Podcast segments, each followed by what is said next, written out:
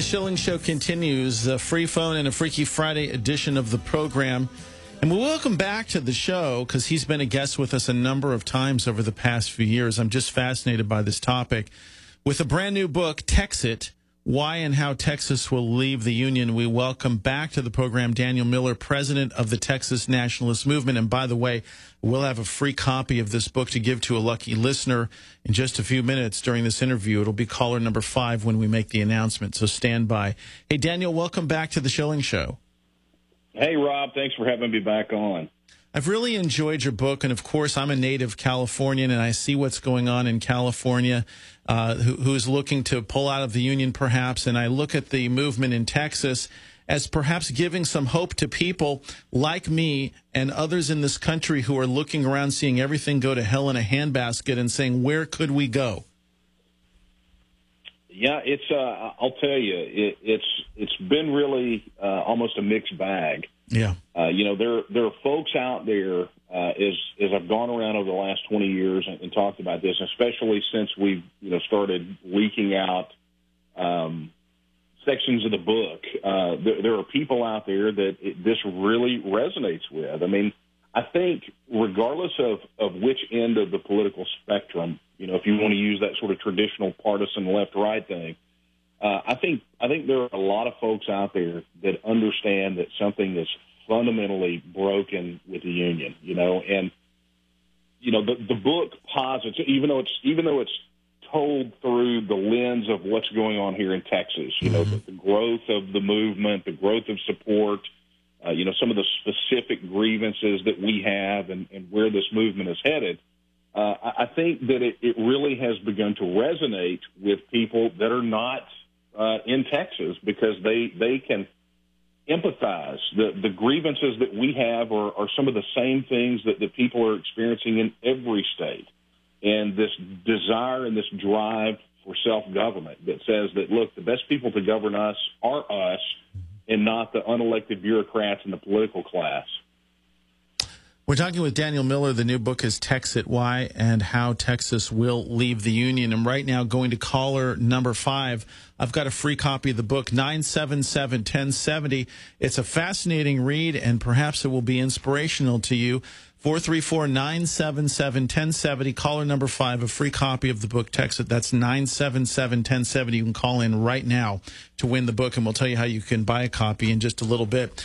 So let's talk about why Texas is unique in this. And there have been discussions. I've seen the national forums talking about this, that there was something special in the Texas Constitution that would allow uh, such a thing to happen more easily. Is that the case?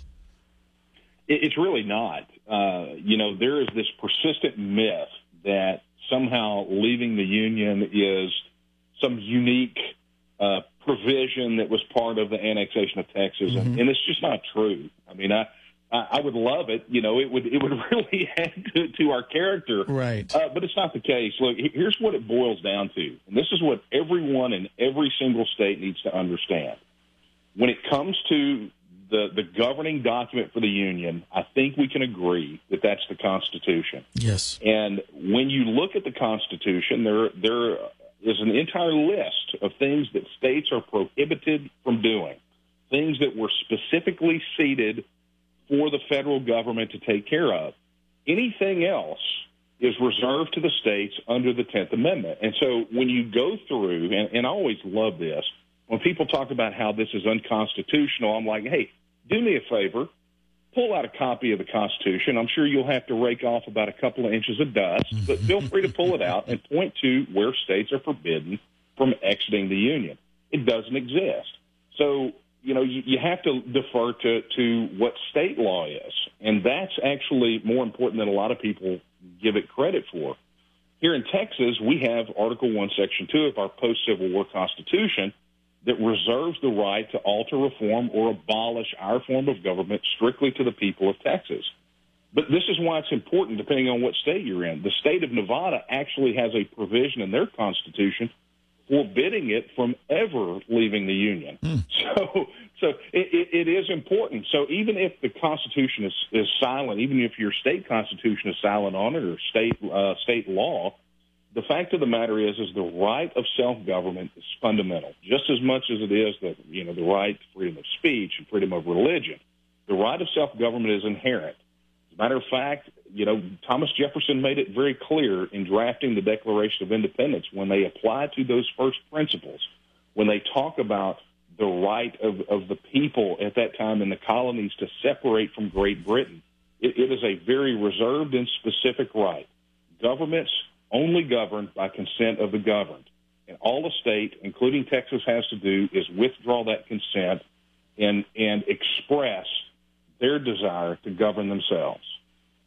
Daniel, I want to talk about the vision for Texas as a nation because I don't think you and I have really talked about this before.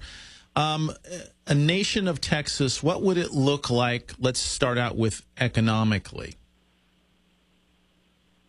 Well, I'll tell you, you know, the, the fact of the matter is, and I actually talk about this in the book, is when, when folks make these prognostications of what a post-independence Texas will look like, yeah. and, and they, they say them concretely with 100% certainty, it's just, it's, uh, it's not true, right? But what we can do is we can look and see how Texans govern themselves within the framework of the union and, and begin to extrapolate some things from that. You know, so so you take a look at, at the economy. Texas has the the tenth largest economy in the world, and it fluctuates between number eight and, and number 10 mm-hmm. uh, because we have a low regulation uh, system, we have a stable regulatory structure. Uh, we value uh, entrepreneurs and innovators.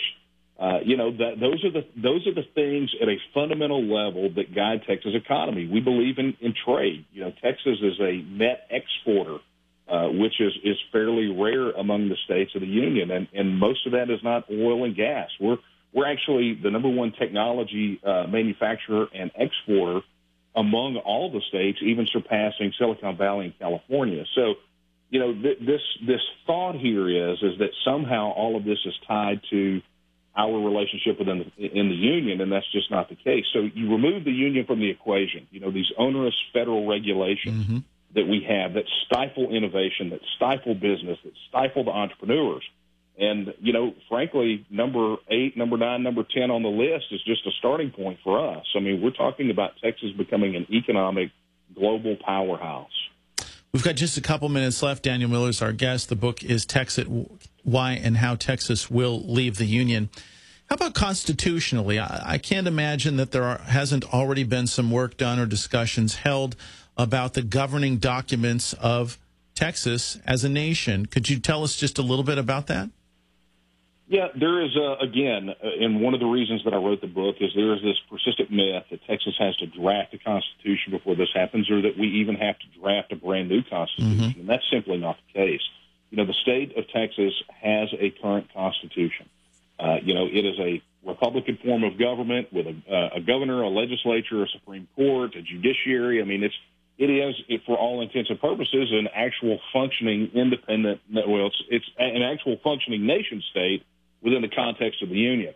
However, moving forward, you know, we, we let's say we have the referendum and we win the referendum and Texans assert their right of self-government.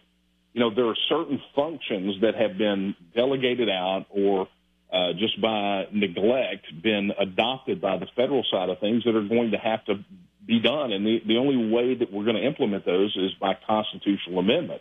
The beautiful part is, is that it's not very difficult here in Texas to get those constitutional amendments passed through the legislature and put to the voters. So, uh, you know, it's, it's not, I'll tell you, Rob, one of the reasons that I had to write this book was to point out that the fact is, is that it's not as arduous a process to exit the union as so many people believe that it is. So, in our remaining minute, Daniel Miller, tell us where we are in the timeline of all of that in Texas.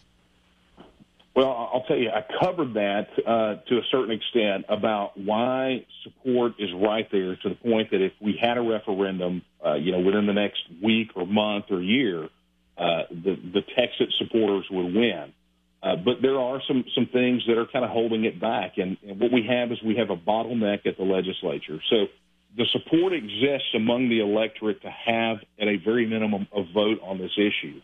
So where, where we are is we have to get this uh, a bill authorizing a vote on this to the le- pass through the legislature, and that really is the bottleneck. You know, we we live in, in a state that has a truly part-time legislature. They meet for 140 days every other year, and beyond that, they really don't do a whole lot. So we are sort of tied to that legislative cycle. The good news is for Texas supporters is that the next legislative session starts in January of next year.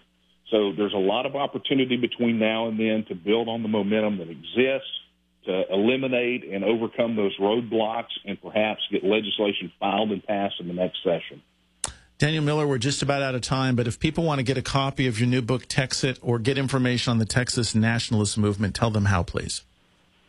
Sure. Uh, the book is available for pre-order now at every major uh, book retailer, uh, Amazon, Barnes and Noble. Uh, the Kindle version and the the Nook version, the electronic versions, are available right now, uh, and the the uh, the hardbacks will be out at the tail end of May.